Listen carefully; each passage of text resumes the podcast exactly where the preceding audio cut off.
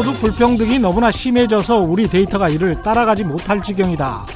지난달 미국 워싱턴 포스트의 한 기사 제목입니다. 워싱턴 포스트에 따르면 지난 2000년부터 지난해까지 19년 동안 미국의 상위 5% 소득자의 시급은 25% 증가한 반면에 중위 소득자들의 소득은 불과 7% 증가에 그쳤다고 합니다. 그런데 기사 후반에 보면 재밌는 연구 결과가 나옵니다. 지난 2013년부터 6년 동안 최저임금을 올린 미국의 일부 주에서는 최하위 10% 계층의 소득이 13% 증가한 반면 최저임금 인상이 없었던 주들에서는 최하위 소득의 소득 증가폭이 8.4%에 그쳤다는 거죠. 그래서 워싱턴 포스트의 결론은 이렇습니다. 최저임금을 올리는 것이 최하위 소득계층의 소득을 올리는데 효과적이다. 이상하죠? 요즘 한국의 상당수 언론에서는 소득 불평등, 소득 양극화가 심화되는 이유를 모두 최저임금 탓으로 돌리고 있는데 말입니다. 완전히 정반대되는 결론입니다. 누가 틀린 걸까요? 아니면 둘 다 틀린 걸까요? 최저임금과 소득 불평등에 관한 연구는 세계적으로 아직 논쟁 중입니다. 심지어는 조선일보도 그렇게 논쟁 중이다. 이렇게 보도한 적이 있습니다. 다만 그렇게 정직하게 보도한 적은 박근혜 정부 때였다는 것. 이게 함정이죠. 안녕하십니까. 세상에 이익이 되는 방송 최경령의 경제쇼 진행을 맡고 있는 KBS 최경령 기자입니다. 3월 6일 수요일 최경령의 경제쇼 출발합니다.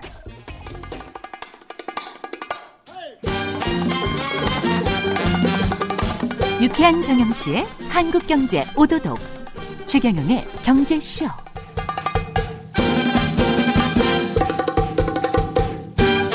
최근 한국경제학회의 한 논문에서 문재인 정부의 소득 주도 성장 아주 비판적으로 봤죠. 최저임금 인상으로 경제 부양은 물론이고 양극화도 해소가 안 됐다. 이런 비판을 했는데요. 오늘은 개편 특집으로 국제 노동기구 ILO에서 아, 소득주도 성장론 입안을 주도하고 있는 이상헌 고용정책국장을 모시고 소득주도 성장, 최저임금, 우리나라 현안에 관해서 심도 있게 얘기를 나눠보겠습니다. 이상헌 국장님 옆에 계십니다. 안녕하십니까? 예, 안녕하십니까? 제네바에서 방금 도착하셨어요. 예, 한 시간 전에 도착한 것 같습니다. 피곤하지 않으세요? 예, 괜찮습니다. 늘 이렇게 살고 있습니다. 예. 국제적인 인물이신데요. ILO가 이제 국제 노동기구죠. 예. 여기 이제 계신 지는 얼마나 되셨나요? 제가 이제 2000년에 일을 시작했으니까요. 이제 한 19년, 거의, 거의 20년, 20년 가까이 돼 갑니다. 됐네요. 예. 그러니까 뭐 어떤 학위를 마치시고 박사 학위를 마치시고 이렇게 시작하신 거예요? 예, 그렇습니다. 예. 어, 그러면 이제 아이올로에 그 정식으로 고용된 직원이시고 예. 거기에서 이제 그 임원급이라고 할 수 있는 건가요, 국장이? 예, 뭐 직제가 정확하게 한국하고 맞아, 맞아 떨어질지 모르겠지만 예, 예. 보통 그렇게 예, 부르고 있습니다. 예. 그러면 상당히 높으신 국제기구에서 상당히 높은 직인데 이런 국제기구에 진출하려고 하는 학생들도 굉장히 많을 것 같습니다. 청년들도 많을 것 같고요. 조언을 잠깐 해주신다면. 어, 예, 예상치 않은 질문이네요. 어, 저는 그런 이야기 많이 하는데 요즘은 이제 국제 기구다 뭐 유엔 기구다 그러면 다들 이제 언어 능력을 많이 생각하시는데요. 예. 이제 영어는 기본적으로 잘 해야 되겠죠, 당연히. 예. 요즘 그리고 대부분 불어나 스페인어나 이런 언어 능력에 대한 요구, 어, 요구가 분명히 있긴 한데 네. 제가 생각할 때는 더 중요한 거는 이 해당 국제 기구가 다루는 주제에 대한 관심, 이해도. 열정 어. 이게 더 중요한 것 같습니다. 아니면 음. 그러게 그런 게 만약에 없다고 한다면 국제기구에 혹 취직하더라도 예. 그냥 아주 뭐 일상적인 셀러리맨 같은 느낌을 받을 가능성이 많고요. 예. 실제 일도 굉장히 관료적인 면이 많아서 음. 어, 생각보다 그렇게 아주 보람이 있다는 느낌이 안 들 수도 있, 을것 같습니다. 그렇군요. 그런 면에서는 음. 본인의 관심, 열정을 음. 키우는 게 더 중요하지 않을까 생각합니다. 예. 소득 주도 성장이 뭐냐라는 거에도 상당히 이제 논쟁이 있을 수가 있을 것 같은데 음. 국장님께서 생각하는 소득 주도 성장은 뭡니까? 어, 제가 생각하는 음. 거는 오히려 어떻게 보면 굉장히 단순한 아이디어인데요. 네. 경제라는 것은 기본적으로 생산성이 증가해야지 경제가 증가하죠. 그래서 그렇죠. 투자, 투자가 중요하고 예. R&D가 R&D 투자 중요하고 다 중요합니다. 예. 그래서 우리가 보통 혁신 성장이라는 것은 음. 모든 경제학자들이 동의하고 모든 정책 결정권자들이 다 동의하는 상황입니다. 예. 근데 문제는 지금 이 자꾸 이제 세계 경제가 어떤 식으로 바뀌느냐 하면 전체적인 저성장 추세를 보이고 있고 예. 그다음에 이와 더불어서 수요가 많이 부족하거든요. 그래서 소비 수요도 부족해지고 그러다 보니까 투자 수요도 부족해지고 또 그런 또 측면에서 또 살펴보니까 불평등이 많이 증가를 하는 거죠. 예. 그런데 저희들 이 소득주도 성장의 핵심은 뭐냐면 이런 혁신 성장을 기반으로 해서 우리가 만약에 소득 분배도 조금 더 개선을 하게 된다고 하면 예. 그것이 소비와 투자에 좀 더 긍정적인 영향을 줘서 예. 우리가 좀 더 추가적인 성장을 할 수 있지 않겠느냐는 거죠. 어. 그러니까 소득 분배라는 것이 단순히 도덕적이고 정치적인 사회적인 이슈가 아니라 음. 소득 분배라는 것이 사실 경제적으로 이익이 되는 실질적인 이익이. 있어야 됐다 예. 이런 아이디어죠 기본적으로. 추가적인 성장이 소득 어, 성장을 통해서 소득 분배 재분배를 통해- 통해서 예. 가능하지 않겠느냐. 예. 이 소득 주도 성장이라는 게 이제 개념 자체도 생소해서 그 사례들을 가지고 좀 이야기를 하는 게 훨씬 더 편할 것 같은데요. 어떻습니까? 다른 외국 같은 경우에 소득 주도 성장의 사례들이 있나요? 이, 뭐 제가 굉장히 많이 듣는 질문 중에 하나인데요. 예. 예. 왜 소득주도 성장이 너무 낯선 개념인데 외국에는 그런 게 있느냐라는 예. 질문을 굉장히 많이 받습니다만은 저는 이 용어를 제쳐두고 정책 내용만 보면요. 예. 이미 어, G20라든지 예. OECD, IMF, 뭐 예. 월드뱅크, 뭐 저희를 포함해서 예. 이미 이런 류의 여러 가지 정책들을 이미 제안을 했었고요. 예. 어, 그래서 뭐 이런 그- 류의 정책이라는 건 이제 포용 성장, 포용적 성장이라고 해서 지속 가능한 성장. 어떻게 하면 분배, 어, 소득 분배를 개선을 해서 예. 좀더 성장을 튼실하게 할 것이냐, 예. 어, 그리고 성장이 좀더 기여할 것이냐 예. 그런 측면에서 정책은 이미 많이 주장을 했던 거고 예. 각 국가를 보면 뭐 유럽이나 미국 뭐 다른 나라를 많이 봐도 어떻게 하면 소득 분배를 개선할 것인가와 관련해서 여러 가지 정책들이 많이 나오고 있고 이미요. 예. 어, 물론 이제 가장 어려운 문제는 어, 조세 문제긴 하지만 예. 여전히 어, 정치적으로 어렵지만 여- 여전히 많은 논란 어, 어, 논쟁이 되고 있는 상황이고 그 다음에 최저임금에 대한 관심은 전 세계 어디를 봐나 다 마찬가지인 것 같고요. 예. 어, 그리고 이제 어떻게 하면 노동임금 이런 예. 걸좀 더 올릴 것이냐 이런 정책도 많이 쓰고 있고요. 예. 그다음에 또 하나 요즘 최근에 가장 중요한 정책 중에 하나가 어, 어떻게 하면 기업들 간의 경쟁을 음. 좀더 공정하고 더 정상화할 것이냐 예. 이런 정책도 굉장히 많이 나오고 있고 이미 예. 많이 시행되고 있는 중이거든요. 음. 그래서 구체적인 정책 여러 면에서 본다고 하면은 음. 이미 많은 나라에서 이런 정책을 시행할 수 있다, 시행하고 있다고 볼 수도 있고요. 예. 그다음 또 한 가지 제가 주- 말씀드리고 싶은 거는 지금 다 어느 나라나 할것 없이 새로운 경제 모델에 대한 모색을 다 하고 있습니다. 예. 한국만 그런 것이 아니라요. 네. 불평등이 너무 올라가고 예. 전 세적인 침체기도 익하기 때문에 어느 나라나 그냥 우리나라에 맞는 모델이 뭘까를 많이 고민을 하고 있고요. 음, 불평등이 굉장히 좀 일반적인 현상이기 그 때문에 아주 큰 주제죠. 그렇기 예. 때문에 포퓰리즘도 나오는 것이고 예. 아주 어쩌면 아주 좌파적인 생각도 계속 나오고 있고 예. 그것 때문에 이제 정치적으로 양- 여러 가지 어려운 면이나 혼돈스러운 면도 있는데 음.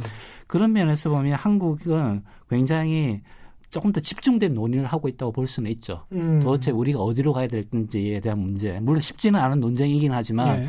그런 면에서는 오히려 저는 좀 더 긍정적으로 보고 있습니다. 예. 또뭐 왜 이런 비주류적인 모델을 하느냐 이런 말씀들 많이 하시는데 아까 한국- 말씀하시는 거 보니까 비주류가 아닌데요. 뭐 G2N, OECD, 월드뱅크, IMF면 세계의 거의 모든 경제 관련 기구들이 지속 가능한 성장이나 포용 성장, 소득 주도 성장을 이야기하고 있는 거니까.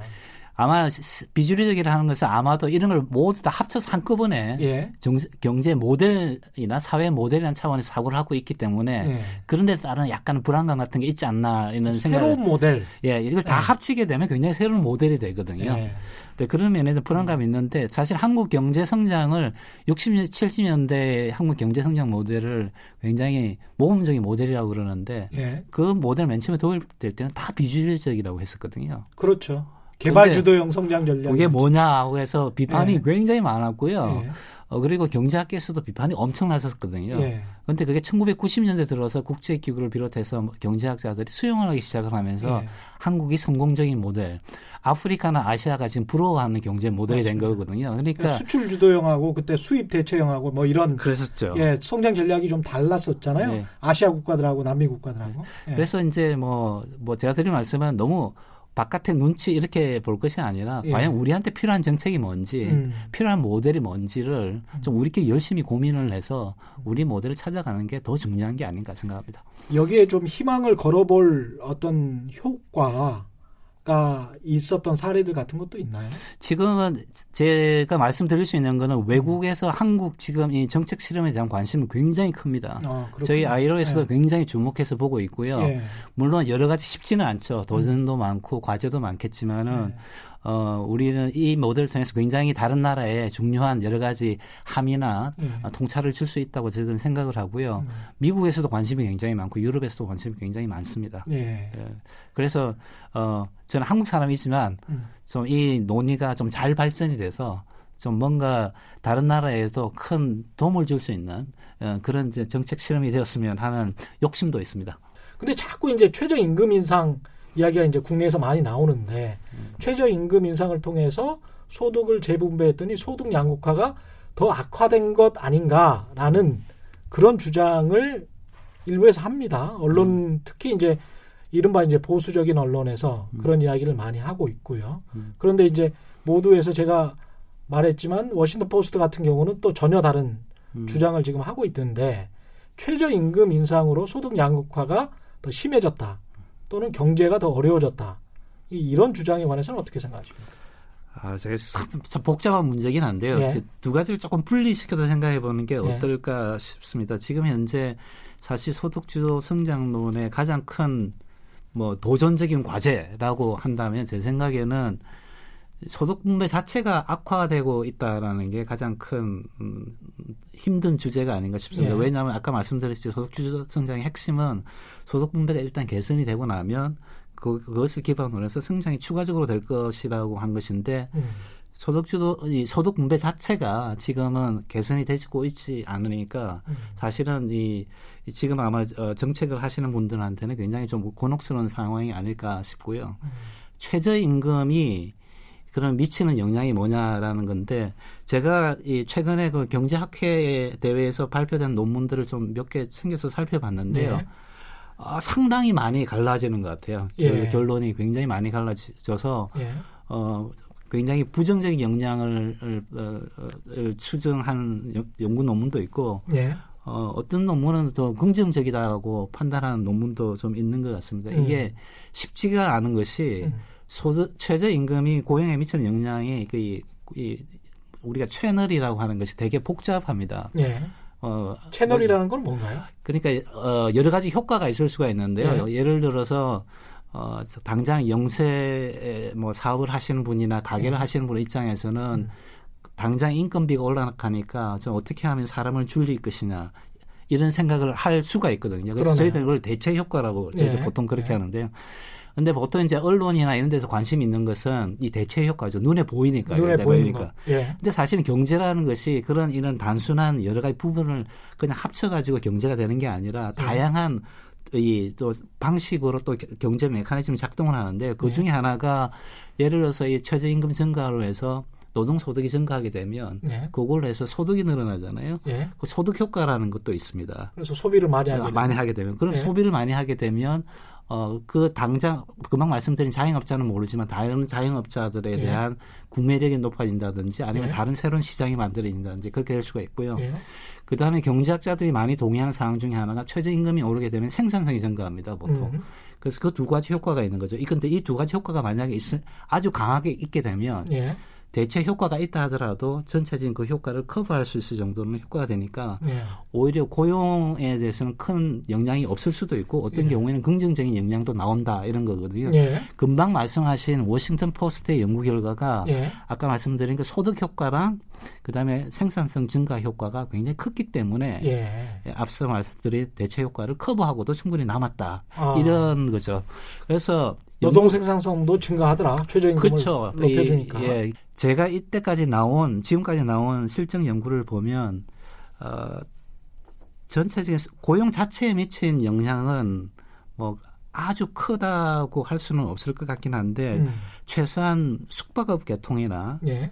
이런 쪽 음식업 계통 예. 이쪽에는 어느 정도 영향이 있지 않, 않았겠느냐라고 예. 보는 게 지금 현재 연구 결과를 종합해 보면 음. 내릴 수 있는 결론이 아닌가. 언론이 굉장히 좋아하는 곳이네요. 이 예. 음식업 같은 경우는 굉장히 눈에 띄니까. 예, 거기는 또 항상 이렇게 조정이 빨리 일어나고 네. 어 가게가 문을 빨리 열었다 닫고 하는 것이기 때문에 이, 그렇죠. 이 거기서 정확하게 최저임금의 효과를 정확하게 이렇게 찾아낸다는 것이 생각보다 그는 쉽지는 않습니다. 예.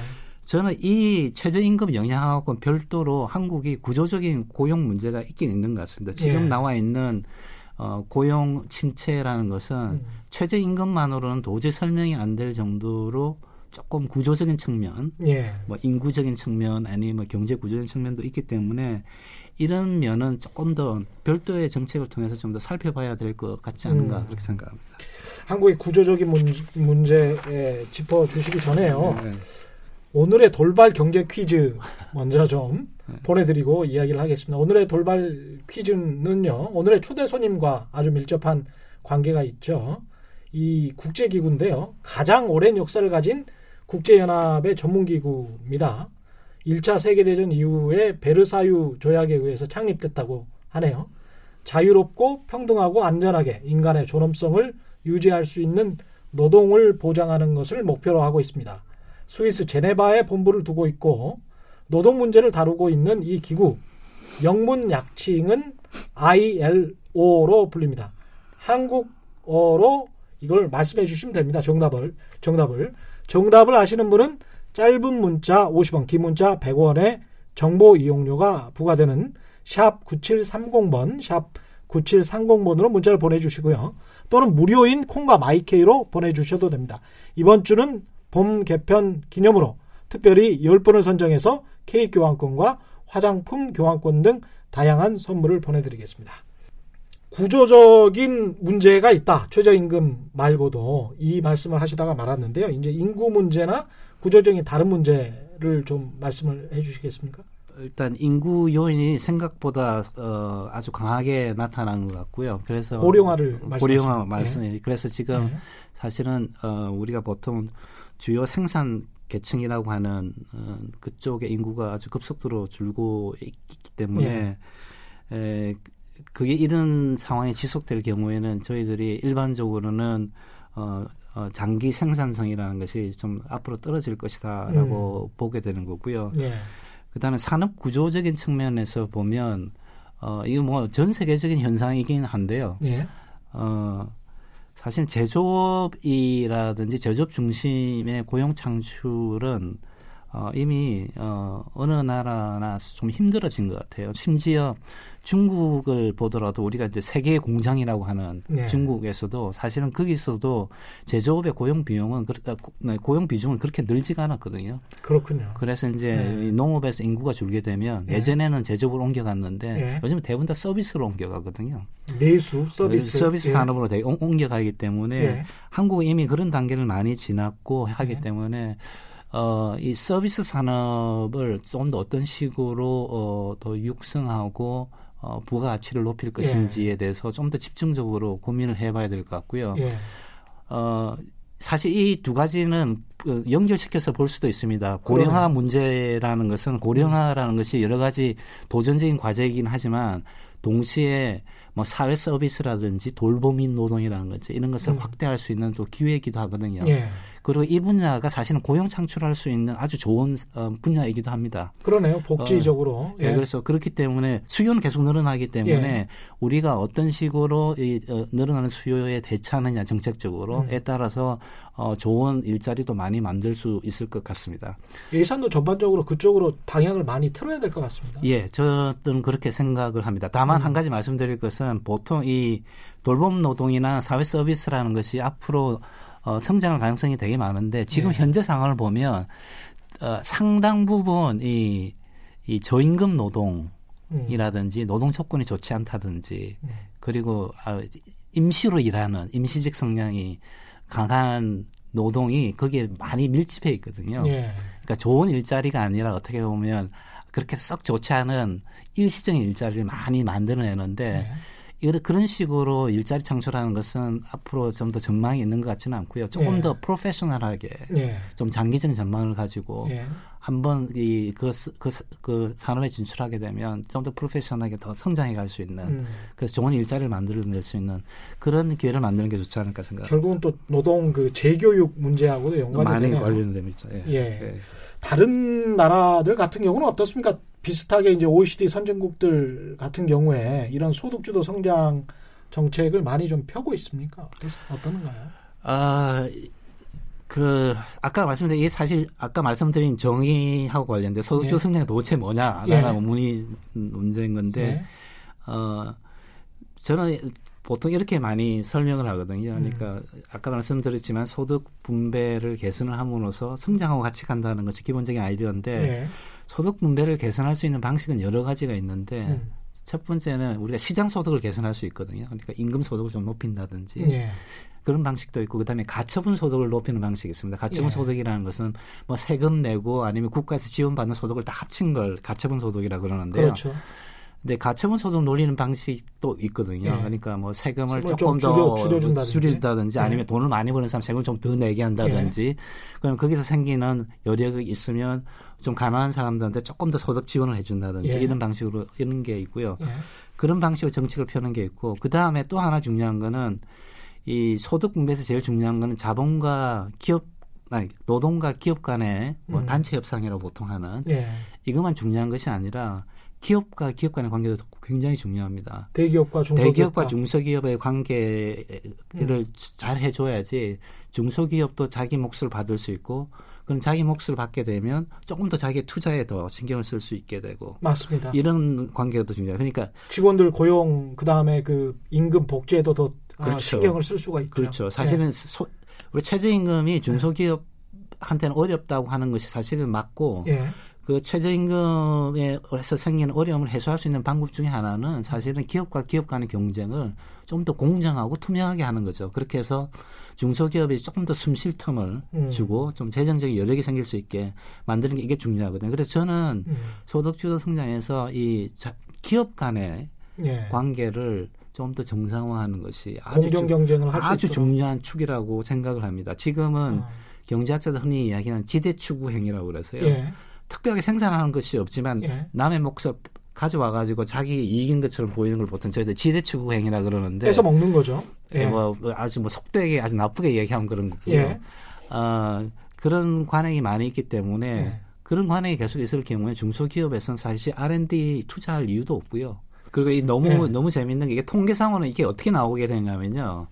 어, 그런 상황이 되면 결과적으로는 어, 대기업의 생산성은 증가하는 걸로 나오고요. 그렇죠. 왜냐하면 부가가치가 옮겨갔으니까 이전된 어. 이전된, 이전된 거지만 통계상으로 나타나는 것은 대기업의 생산성은 올라가고 예. 중소기업의 생산성은 떨어지는 걸로 나오거든요. 그렇죠. 그러면서 이제 중소기업은 자기들 노동자들에게는 고용할 여력이 사라져 버리게 되는 거잖아요. 그렇죠. 영업이익이 줄어드니까. 네.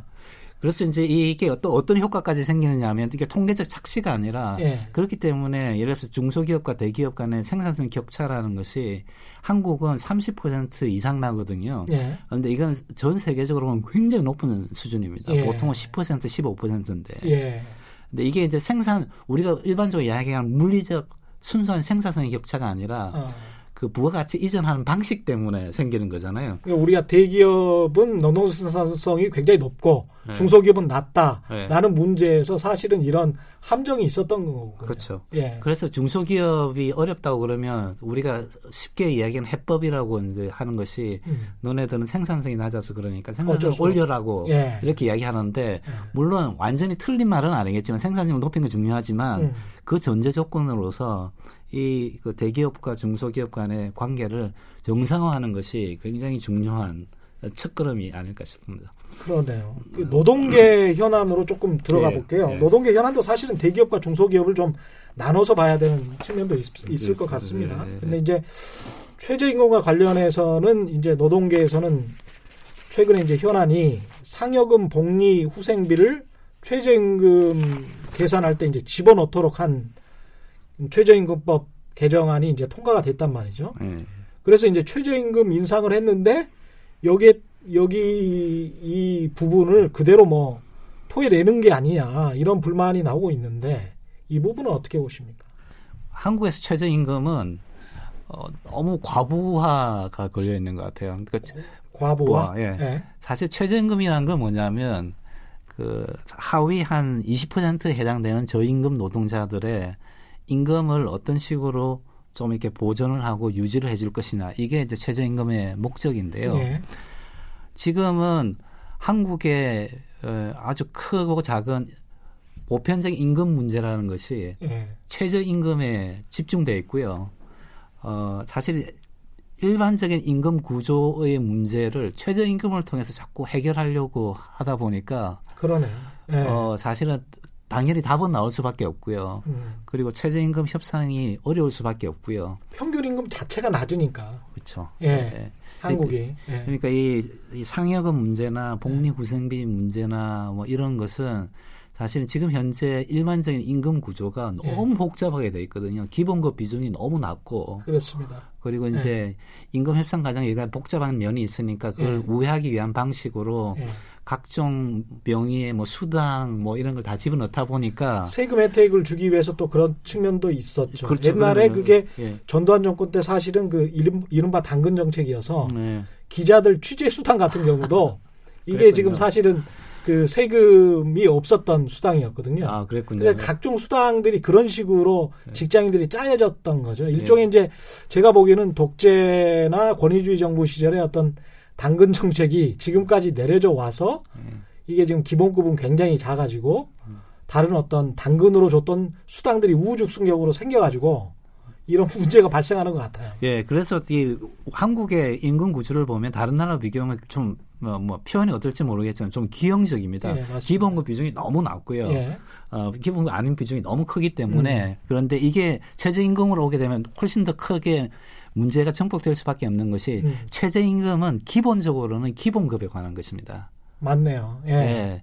그런데 이제 기본급을 그런 식으로 이제 최저임금을 그런 식으로 올리다 보니까 다른 어 전체적인 임금의 영향이 많으니까 예. 그걸 해, 해결하기 위한 방식으로 뭐 상여금을 어, 산입한다, 예.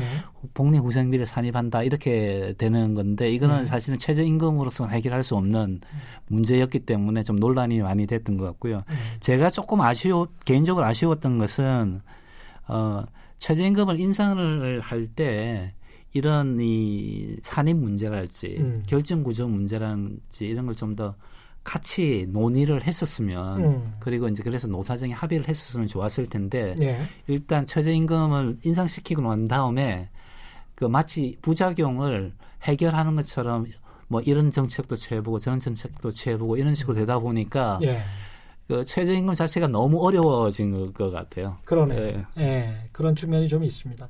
이 최저임금하고 같이 지금 이 논의가 되고 있는 게 이제 노동시간 단축인데 노동 시간은 한국은 굉장히 좀 악명이 높습니다. OECD에서 노동 시간이 가장 많은 나라로 악명이 높은데 이걸 경제사회 노동위에서 이제 진통 끝에 6개월을 단위 기간으로 삼는 탄력적 근로시간제를 도입하기로 합의를 했는데 민주노총은 참여를 안 했습니다. 여전히 반대를 하고 있고 이거는 이제 제게는 그런데도 아직까지도 불만이고요.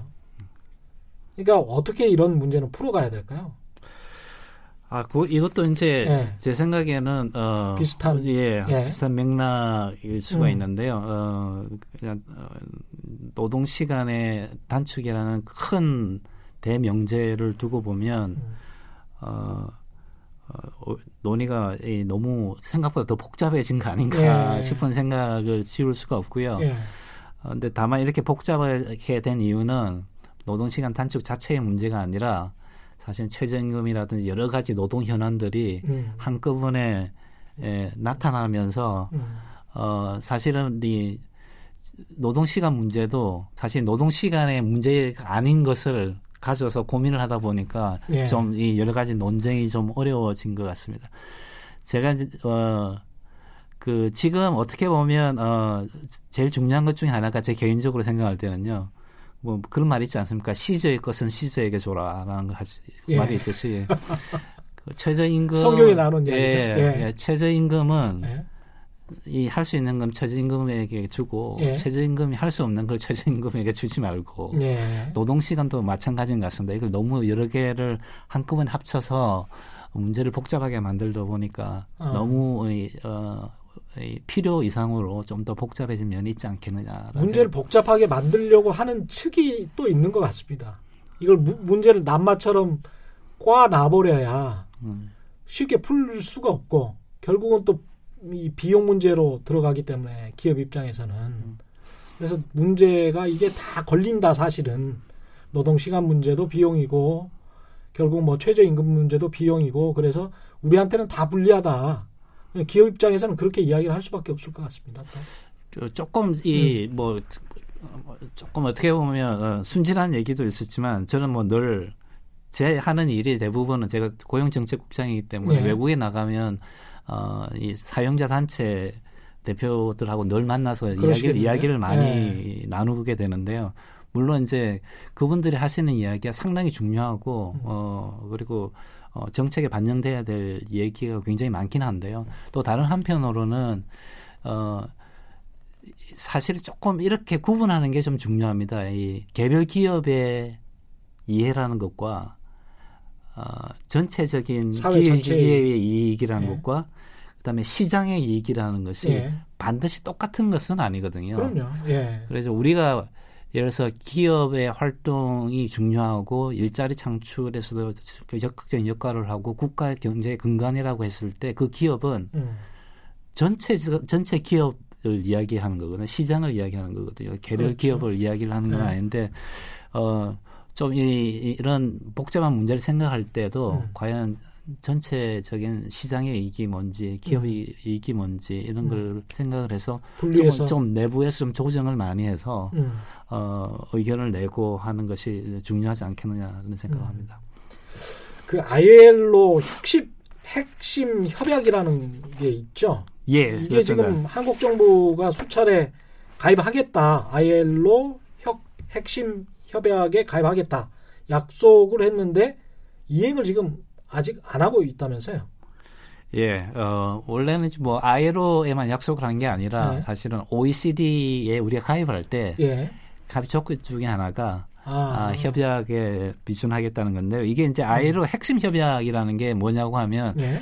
저희들이 국제 노동 기준이 이제 보통 협약하고 이제 고- 예. 공고가 있는데 그게 네. 한 200개 정도 있습니다. 지금 현재 굉장히 아. 많죠. 예. 근데 그 중에 너무너무 중요하긴 한데 다 음. 그 중에 정말 기본적이고 가장 기본적인 것만 한 여덟 개를 뽑았습니다. 예. 뽑은 게 이제 뭐 강제 노동을 시켰으면 안 된다, 아동 노동 시켰으면 안 된다, 차별을 했으면 안 된다. 그 다음에 결사의 자유랑 예. 단체 협상을 할 수 있는 협상을 할 수 있는 자유. 이건 예. 굉장히 기본적인 거고요. 예. 아이로 헌장에서 우리가 1944년에 필라델피아 선언이라는 게 있는데 음. 거기 보- 나오면 핵심적인 구절이 노동은 상품이 아니다는 구절이 나오거든요. 노동은 상품이 아니다. 상품이 아니다. 그러면 노동이 상품이 아니다라는 걸 실현하려고 하면 음. 최소한으로 지켜야 될 요건이 뭐냐라는 네. 것이 바로 이 여덟 개의 핵심 협약입니다. 멋진 말이네요. 노동은 네. 상품이 아니다. 저희들은 음. 이 여덟 가지는 최소한 충족이 되어야지 음. 최소한 우리가 노동은 상품이 아니다는 우리 선언에 음. 우리 어느 정도로 헌신을 하고 있는 게 아니냐라고 보거든요. 그래서 이제 보- 이 모든 국가들이 어, 이 핵심 협약에 다, 다 이제 어, 비준을 했는데요. 음. OECD 국가만 보면 예. 한 8개 중에 보통 7.5개를 했습니다. 그러니까 대부분 다 했다는 얘기죠. 그러네요. 한국은 4개만 했고요. 아 그래요? 예, 그래서 뭔 이게- 뭐를 안 했습니까? 한국은? 가장 중요한 거는 이제 그 결사의 자유, 예. 그리고 이제 단체 협상을 할 수 있는 자유. 이 두 가지가 굉장히 중요한데요. 예. 이두 가지를 아직 하지 않았거든요. 둘 다. 예, 그래서 이게 어. 이제 또는 이 유럽 연합에서 예. 어, 유럽 연합과 FTA를 예, 그러니까 자유 무역 협정을 할 때 그 중에 예, 핵심적인 합의 사항 중에 하나가 또 이제 이 핵- 아이로 핵심 협약을 비준해서 어, 시행하겠다라는 구절이 있습니다. 그래서 음. 최근에 유럽 연합에서도 좀 압력을 좀 높이고 있는 편입니다.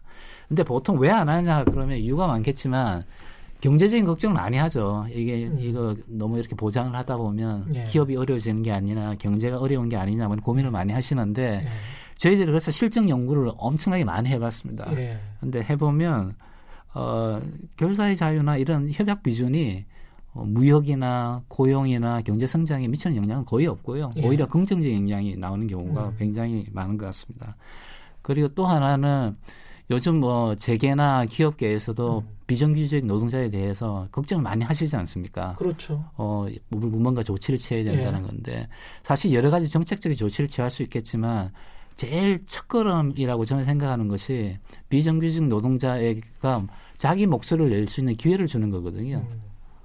자기가 목소리를 내 그러려고 하면 결사의 자유를 보장하고 협상을 할 수 있는 자유를 보, 보존해야 되는데 그런 면에서 본다고 하면 이 핵심 협약 비준이라는 것이 기업이나 재계가 어, 이 비정규직 노동자에 대해서 가지고 있는 고민을 해소하는데 어느 정도 중요한 첫걸음이 되지 않겠느냐 그렇게 생각합니다. 참 실망스러운데 이번 정부에서도 왜 아직 이 협약 이행을 안 하고 있는지 가입을 안 하고 있는지 그것을 좀 말씀 하시기 전에 네. 다시 한 번만 네. 돌발 경제 퀴즈 내야 하니까요. 그 오늘 초대 손님과 아주 밀접한 관계가 있는 국제기구를 한국말로 맞춰주시면 되는 겁니다. 흔히 영문 약칭은 ILO로 불리고 있습니다. 스위스 제네바에 본부를 두고 있고요. 노동 문제를 다루는 기구입니다. ILO 한국말로 뭘까요? 정답을 아시는 분은 짧은 문자 50원, 긴 문자 100원의 정보 이용료가 부과되는 샵 9730번, 샵 9730번으로 문자를 보내주시면 됩니다. 또는 무료인 콩과 마이케이로 보내주셔도 됩니다. 이번 주는 봄 개편 기념으로 특별히 10분을 선정해서 케이크 교환권과 화장품 교환권 등 다양한 선물을 보내드리겠습니다. 한국 정부는 왜 가입을 안 합니까? 이번 정부마저도. 어, 제가 뭐 한국 정부를 대변해서 제가 말씀드릴 수 있는 처지는 아니고요. 예. 제가 어, 알기로는 추측. 예. 예. 아무래도 비준이라는 것이 법률 개정을 동반하는 과정이기 때문에 예. 아무래도 이제 지금 국회 사정이 에, 생각보다는 그렇게 쉽지가 않기 국회군요, 때문에 또. 아, 때문에 그렇지 않냐고 짐작을 하고 있고요. 예. 어, 그렇기 때문에 아마 노사정 합의를 가능하면 끌어내려고 지금 굉장히 노력을 하고 있는, 있는 것으로 그렇게 알고 있습니다. 예. 지금 뭐 시간이 얼마 남지 않아서 뭐, 여러 가지 해주실 말씀이 많으실 것 같은데 국내 문제 중에서 가장 이제 최근에 큰 문제가 고용 문제 가운데서는 청년 고용 문제입니다. 저희가 이제 청년 실업률이 전체 실업률의 공식적인 통계로만 봐도 뭐 거의 3배, 실제로는 이것보다 훨씬 높을 것 같은데요. 청년 실업률 같은 경우는 뭐 유럽 같은 경우도 일반적인 현상이죠. 굉장히 좀 실업률이 높죠. 이렇게 이제 선진국이 돼가면 될수록 청년 실업률이 높아지는 이유는 이게 왜 이러는 건가요? 어, 물론 이제 이 청년 실업률은 어, 뭐 말씀드린 대로 뭐 웬만한 나라에서는 10% 이상을 넘어갈 정도로 이제 그렇죠. 접근하고 이제 예. 고질적인 문제고 아프리카나 다른 데 가게 되면 30% 40% 이렇게 되고요. 예. 스페인은 한때 뭐 70% 가까이 되기도 했을 정도로 예. 경제 위기가 심할 때는 그랬고요. 예. 어, 그런 면에서 보면 수치만 보면 물론 한국의 청년 어, 실업률은 그렇게 높지는 않다고 볼 수도 있는데 예. 사실 내용을 보면 조금 또 얘기가 좀 달라지긴 합니다. 그렇군요. 예. 예. 어, 청년 고용이 왜 중요하냐면 한 가지 예를 들자면 어, 우리가 보통 어, 이 처음에 직장 그 학교를 졸업하거나 하고 나서 일자 리를 바로 잡은 사람하고 여러 가지 실업 경험을 겪고 뭐 이렇게 일자리를 탐색하고 이러는데 시간을 많이 보낸 사람하고 이렇게 비교를 해보면요, 그 앞으로 가지게 될 일자리의 질, 예. 뭐 고용 안정성 문제라든지 뭐 임금이라든지 이걸 비교해 보면요, 그 차이가 물론 초반에는 벌어지겠지만 예. 그 차이가 줄어들지는 않습니다. 예. 그러니까 초반 한 5년 동안 노동 시장에서 어떤 경험을 하느냐에 따라서 따라서 그이 사람 이 사람의 평생 고용의 뭐 궤도라고 할지 이게 음. 정해지거든요. 그러네요. 그래서 이거는 고용 청년 고용 실업의 문제라는 것은 그냥 어, 청년에게 일자리를 준다 줄 수 없다 이런 문제를 훨씬 뛰어넘어서 4, 50년 이상의 하, 함의가 있는 굉장히 중요한 함의가 비정규직 노동자로 시작하면 계속 비정규직으로 계속 갈 수 있다. 갈 가능성도 많고 아니면 네. 일용직이나 뭐 자기 학력에 맞지 않은 어떻게 보면 조금 더 낮은 수준의 일자리를 택하게 되면 예. 자기 학력에 맞춰서 뒤에 돌아가는 것이 아니라 예. 거기에 굳어서 계속 어, 그런 일자리를 가지고 일할 가능성이 높거든요. 그렇기 때문에 청년 고용이라는 것은 국가 전체가 음. 노동 정책뿐만 아니라 경제 정책, 사회 정책을 총동원을 해서 음. 최대한 스포트를 해, 해주는 것이 중요하다는 거죠. 그만큼 어, 중요성이 높다라는 네, 것이죠. 비정규직 비율이 굉장히 높아진 상황에서는 청년 고용 문제가 더욱 심각할 수밖에 없겠습니다. 그렇죠. 그런 면에서 제가 말씀드린 대로 수치상으로는 어떻게 음. 보면 다른 나라에 비해서는 나쁘지 않다고 이야기할 수는 있겠지만 예. 사실은 이제 고용이 어떤 형태의 일자리를 가지냐에 따라서 그게 평생 미치는 영향을 생각해 보면 예. 우리가 가볍게 생각했으면 절대 안 되는 문제죠. 이 문제가 이제 유연한 문제와도 관련돼 있는데 어떤 분들은 일자리를 그냥 바로 주는 게 중요하니까 자꾸 유연을 해서 뭐 이런 저런 일자리를 좀 만들자고 하는 의견도 있는데 물론 이제 그 충분히 이해는 예. 되는데요. 음.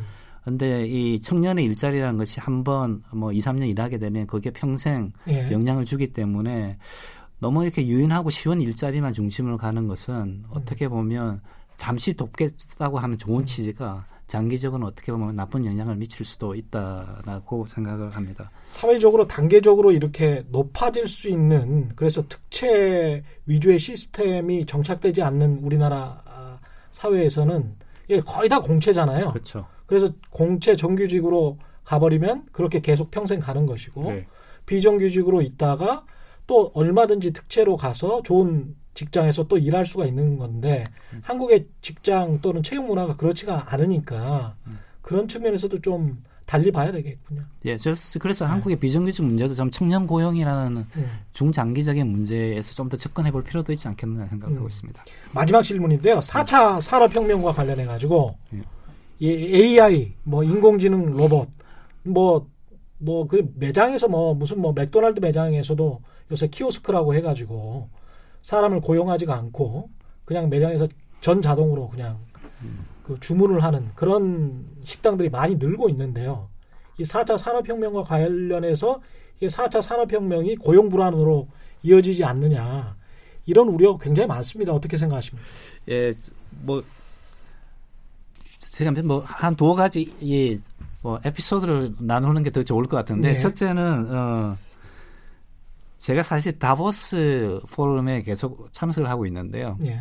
한 6, 7년 전에 제가 처음에 갔을 때는 그야말로 파국의 시나리오였습니다.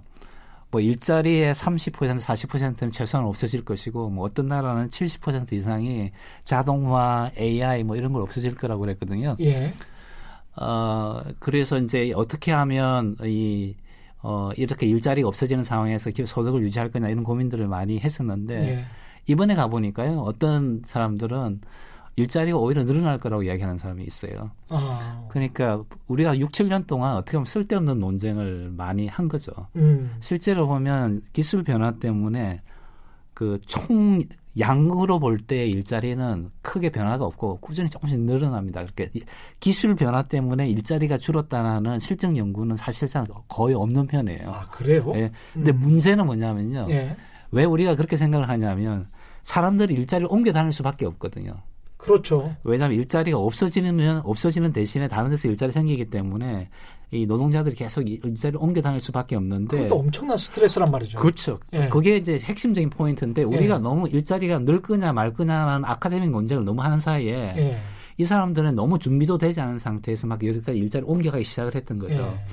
그래서 정책이나 우리의 논쟁을 어떻게 하면 이렇게 옮겨가는 사람들을 도와줄 수 있을 것인지 예. 여기 좀 집중을 하고 뭐 좀 자원도 동원을 하고 했어야 되는데 음. 좀 그렇지 못한 게 조금 이제 좀 아쉬운 면이 있습니다. 그런데 지금 다행히 어 이건 이제 사람에 대해서 좀 더 얼마나 좀 좀 더 적극적으로 투자를 해서 네. 이런 사람들이 여러 가지 일자리를 옮겨 다닐 때 조금 더 자신 있게 조금 더 보장을 받아가면서 네. 할수 있을지 그런 쪽으로는 초점이 맞춰지는 것 같습니다. 지금. 네. 고맙습니다. 오늘 긴 시간 말씀 음, 감사드립니다. 음, 음. 지금까지 국제노동기구 ILO의 이상원 고용정책국장과 함께했습니다. 오늘 감사합니다. 감사합니다. 예. 오늘 퀴즈 정답은 뭔가요, 근데? 오늘 돌발 퀴즈 정답. 예, 국제 노동 기구입니다. 예, 국제 노동 기구입니다. 돌발 경제 퀴즈 정답은 국제 노동 기구. 오늘 많은 분들이 문자 보내주셨는데요. 당첨자는 인터넷, KBS 인터넷 홈페이지에서 확인할 수 있고요. 제작진에서 따로 연락드리겠습니다. 지금까지 세상에 이익이 되는 방송 최경령의 경제쇼였습니다. 고맙습니다.